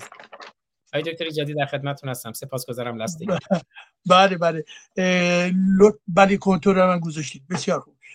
ببینید عزیزان در ارتباط با سوال اینکه تئولوژی به عنوان در واقع دین دین آیا در به دانشگاه های فرانسه هست یا نه؟ در دانشگاه های در واقع دولتی و دانشگاه هایی که دارای مقام مهمی هستن نه این به عنوان رشته وجود ندارد. ولی در برخی دانشگاه دانشگاهی به عنوان نمونه دانشگاه کاتولیکا هست. در اونجا بله تئولوژی وجود دارد. ولی در به مراکز تحقیقاتی و همچنین دانشگاه های در عرصه علوم اجتماعی ما رشته هایی داریم به عنوان تاریخ مذاهب یا در ارتباط با خود به اصطلاح دین شناسی به معنای چی؟ به معنای علمیش. همین در در واقع فرانسه. یک یکی از مراکز برجسته فرانسه در واقع که در این زمینه کار می‌کنن. یعنی در مورد ارزم حضور شما که دین زرتشت دین یهودیت دین مثلا مسیحیت و یا اسلام به عنوان کالج دو فرانسه. در کالج دو فرانس در واقع ما کرسی داریم در زمینه دینشناسی. منتهای مراتب این به معنای علمیش است وقتی که تئولوژی صحبت می‌کنی در واقع میره در یک مکانیزم روند پروپاگاند و توجیه دین. از اون زاویه نه در این به اصطلاح محیط فرانسوی دانشگاهی وجود ندارد. این نکته اول. نکته دوم ببینید عزیزان یه زمانی ما باید برحال نمی‌توانیم بگیم همه چیز در همه چیز هست. به خاطر اینکه ما دنیای جدید با تقسیم کار با تخصص ها در واقع عملا مواجه هستیم.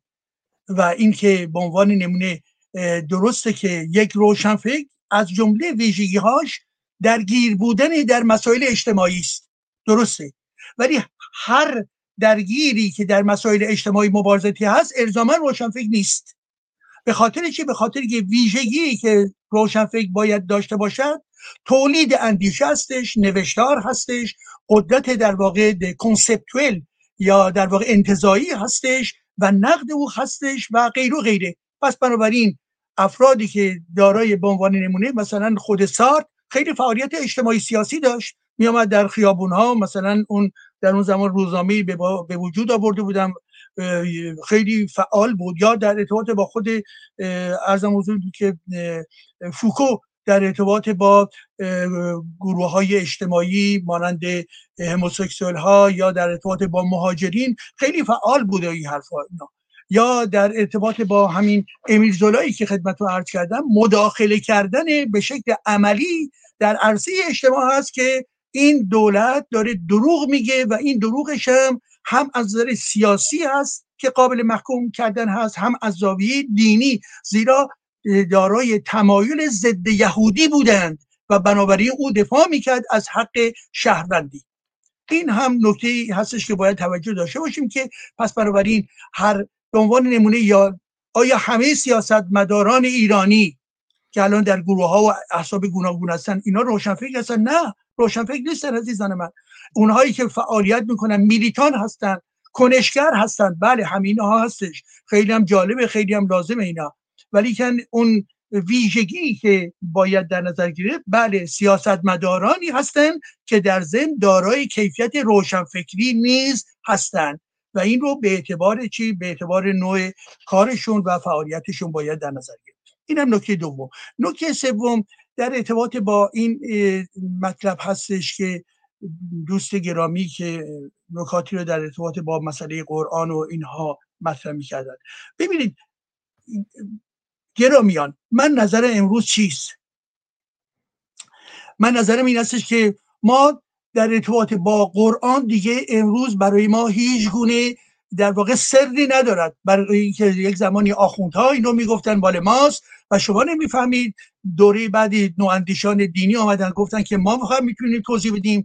بقیه نمی‌فهمن. ولی خوشبختانه به اعتبار کسانی که از دینداری به ارتداد رسیدن و به اعتبار کسانی که کارهای پژوهشی کردند و می‌کنند و این امروز این نتیجه گیری مهم برای من نوعی امروز وجود دارد که وقتتون رو تلف نکنید که برید فلان آیه رو نشون بدهید. عزیزان من بیایید بگویید آیا من و شمایی که می‌خوام به جامعه خدمت بکنیم؟ آیا ما جنبش مشروطه رو می‌شناسیم؟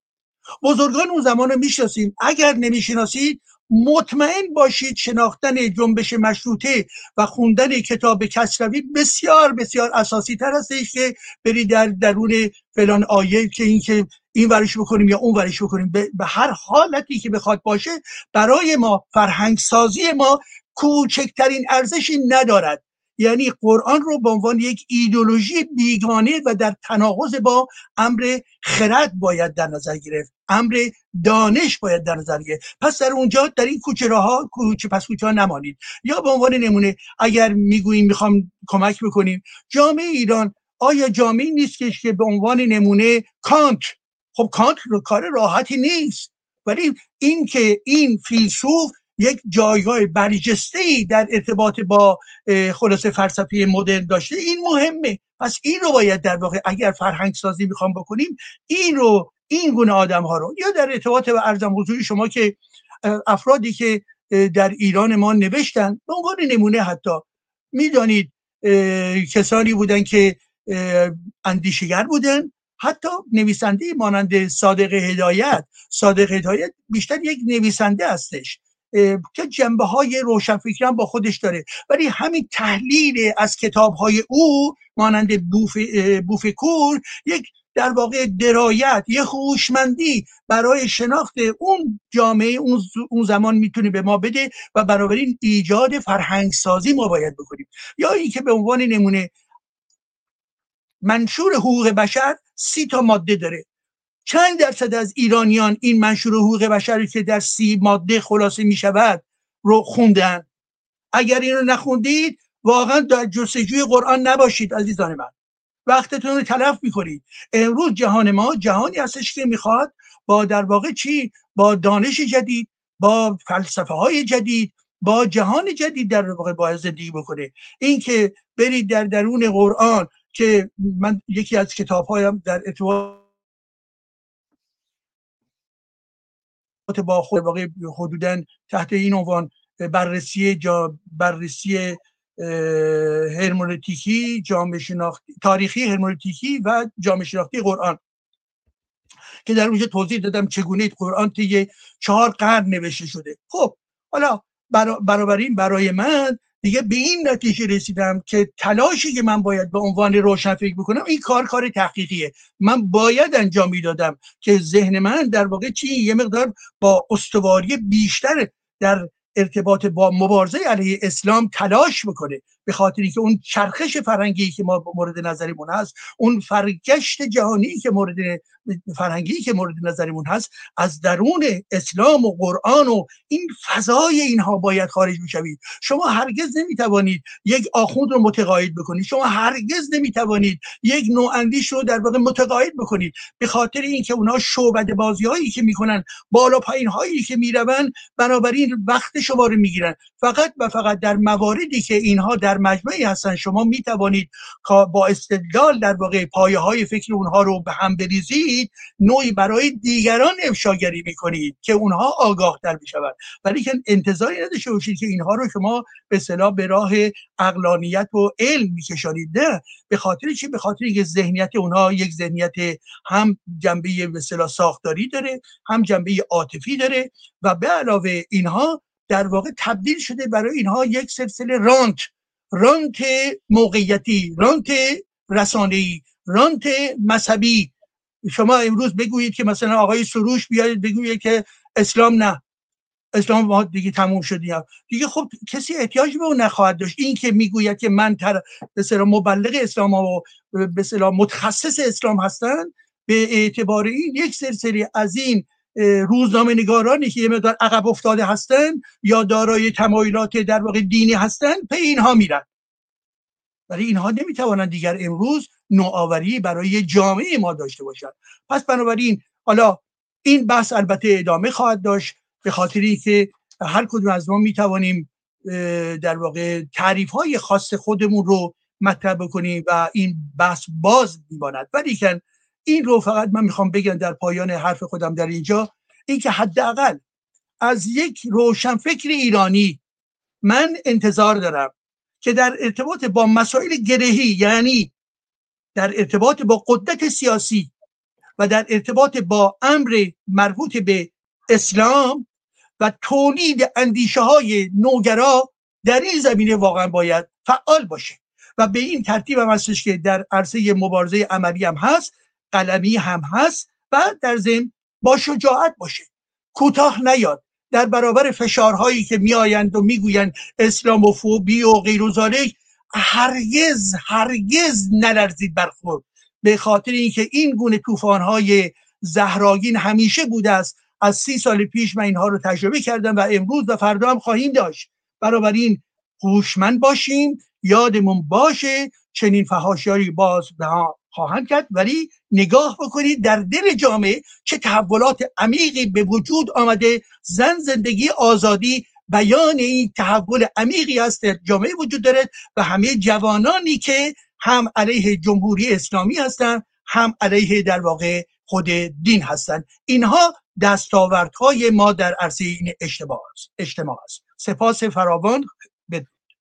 بله خیلی سپاسگزارم. دقیقا سر یک ساعت و نیم. من سخن دیگری ندارم. اگر خانم کنانی سخن پایانی دارم. بعد من فقط یه شعر می‌خونم و با یک آهنگ در یک شعر از یه بانوی ایرانی بانو سرور از خانواده های کشتارهای دهه 60 هستن. مادر مادر یکی از اون کشته شدگان دهه 60 و همسر یکی از اون کشته شدگان بانو سرور که پارسال دو یک دو سال پیش این شعر برای من فرستاد. با اون برنامه رو پایان میدیم. و فقط بگم چون صحبت از کانت شد من به دوستان پیش پیشنهاد می‌کنم رساله روشنگری چیست کانت رو بخونن و همینجور لست گرامی گفتن به اینا نگید دیگه نمی‌دونم واژه. به حال من هر وقت که ما کچل موفرفری داشتیم اون وقت روشن فکر دینی هم خواهیم داشت. یک تناقض درونی داره که آقای مصطفی ملکیان هم همواره به این اشاره کردن که روشن فکر دینی مثل کچل موفرفری است. خانم کنانی اگر سخن پایانی شما هست بفرمایید. صداتون بسته است. اجازه بدید من بکنم باز کنم. دعوتتون های فارسانی بسیار باعث افتخار بود در محضرتون آموختم. ممنون از شما خواهش می‌کنم. امیدوارم بازم بتونیم در خدمتتون باشیم. آی دکتر ایجادی شما سخن دیگری دارید؟ نه خیلی متشکرم. من همه حرفا زدم. خدمت جناب ایجادی. وقت نداریم لفظ گرامی. چون الان سوال طرح کنید باید باش باش. بفرمایید. حالا دکتر ایجادی اگه وقت داشته باشید. نه نه نه نه. آی دکتر ایجادی لست گرامی پرسش دارم. وقت دارید؟ نه واقعا باید برم. لست گرامی در خدمت شما هستم. حتما هفته دیگر ما دیدار خواهیم داشت. بله حتما در حتما انشالله انشالله سپاس از شما. اصلا با اجازهتون آیدو چلو شما اگه باید بریم من فقط این شعر رو می‌خونم اون آهنگ دیگه هر جو سلام بله بله. بله, بله. شعر کوتاست با عنوان حقوق زن از غایب افغانستانی که ازشون هم سپاسگزارم. من دفاع از حقوق زن دارم. جنگ با اهل اهرمن دارم. نیست در دست من چو تیر و تفنگ. آتشی خفته در سخن دارم. من به قرآن ندیدم خوبی. عشق انسان و هموطن دارم. اعتراضی است بین سینه من. پرچم سرخی در لحن دارم. لحن لحن حالا لحدم میشه گفت. اعتراض سرخی است بین سینه من. پرچم سرخی در لحن دارم. فحش اندر دهان من ساکت. از ادب مهری بر دهن دارم. در روش های مشتکوب و لگد دل صد پاره بهر زن دارم. سوره النساء که می‌خوانم نقدی در امر با زدن دارم. وزربوهنه سوره نساء 34 سوره النساء که می‌خوانم نقدی در امر با زدن دارم. وقتی سنگسار می‌کنند زن را خواهش قتل اهرمن دارم. زن بود خواهران و مادر مابوی این واژه با خوتن دارم. کعبه را می نهم به پای زنان زهترامی که من به زن دارم. من اگر سردی کنش به برم خون پرجوش در بدن دارم. گفتن می‌کشند مرا روزی ترس از این نیست آن که من دارم. ندهندم نماز و غسل و کفن من که پرواز بی کفن دارم. روم اوریان همچو آمده ام من نه یوسف نه پیرهن دارم. چون قمار است رفتن جنت آرزوهای باختن دارم. ناامیدم کند زوج نفاق گل پرپر که در چمن دارم. غایب است چون زبان حال زنان شعله در قلب خیشتن دارم. درود به غایب افغانستانی هم میهن تاریخی فرهنگی و تمدنی ما. و با اجازهتون و خانم وفا سلطان رو هم که بارها اون ویدیوشو پخش کردیم من این آهنگ دهه زجر رو از بانو سرور با اون برنامه رو پایان میدیم. روشن باشید و روشنگر تا درودی دیگر بدرود. به مناسبت جشن آخوندا در دهه زجر. سالگرد انقلابشون نمیدانی چه جشنی کرده بر پا به پاس بهمن بیداد ملا. به روی گورها گسترده قالی برای حضرت اعلای عالی هزاران عکس زشت روزخانان زده در مسجد و کوی و خیابان امام جانشین شخص آقا ولی مؤمنان کل دنیا. تمام صاحبان نام و القاب چو رهبر جملگی نادان و کذاب همه مهمان جشن سلطه و زور بود گوینده این جشن پرشور.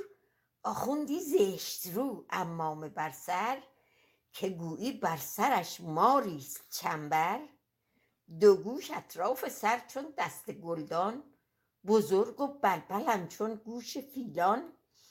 دل آشوبت شود از لوچه هایش که کف کرده ز هر سو گوشه هایش. کنار لب به ریشش تف نشسته سبیلش از تفش قندیل بسته شمارد صد به صد خروار خروار ز دستاورد این دوران پربار. که صدها قطعه گورستان فزودیم به هر شهری دو سه زندان گشودیم. برای مدرسه بودجه نداریم به دست همت عالی سپاریم. کتاب و وعظ و حرف و زور از ما شما تأمین نمایید بودجهاش را. تمام مردمان را رام کردیم. هر آن کس لب گشود اعدام کردیم. ز مایحتاج آنچه بود یک سر گران کردیم هر یک صد برابر. چو جان و مال و آزادی ستاندیم به قلب هر کسی داغی نشاندیم. زمین و شهر و ده ویرانه کردیم به کشتن نام خود افسانه کردیم. گرفتیم آب و نان و امنیت را. خجل کردیم و زشت انسانیت را. به اسلام و آخوندیسم با آخوندیسم باد کردیم. هزاران فیضیه بنیاد کردیم.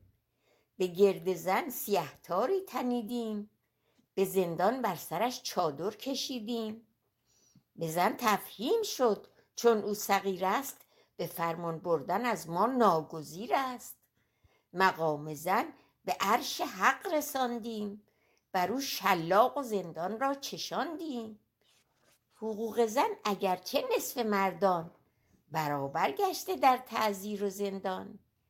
به دین ما کنون مردان توانند که بیش از یک دو سه تا زن ستانند. دو تا سه تا چهار تا عقد کرده مطیع و سربزیر و رام و برده چو خواهد بعد مصرف پس بیارد؟ کند سیغه که راه چاره دارد. کشن نعره جمیع پاسداران به تأیید سخنهای سخنران بگیرن مشت را بالاتر از سر کنن تأیید با الله اکبر. چو واعظ گفت آنچه نیک داند پس آنگه چند جمله ورد خواند. بمالد دستها را روی رخسار کشد بر رو که تا بزداید ادبار. پس آنگه روی قالی های الوان که گستردند بر خاک جوانان روان گردند گله گله ملا به سوی سفره های خانه یغما همه از عقل واپس ماندگانند که سوی سور مجانی روانند. آخوندان با شکمهای قلمبه به پشت و پیششان چون بره دنبه شکم را در عباها بقچه بسته دو زانو, دو زانو روی قالی ها نشسته سگ و گرگ و شغال و دیو و ابلیس سر یک سفره هر یک پای یک دیس پلو را لقمه می کردند با دست که جشن سالگرد انقلاب است. ولی در خانه های شهر تفلان گرسنه سر به بالین زار و نالان. گرانی فقر بیماری و کمبود عزاداری و دوری سهمشان بود.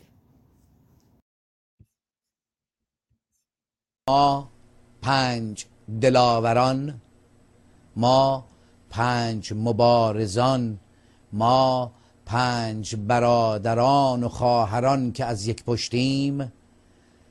در عرصه روزگار پنج انگشتیم. گر فرد شویم در نظرها علمیم. گر فرد شویم در نظرها علمیم. ور جمع شویم بر دهانها مشتیم.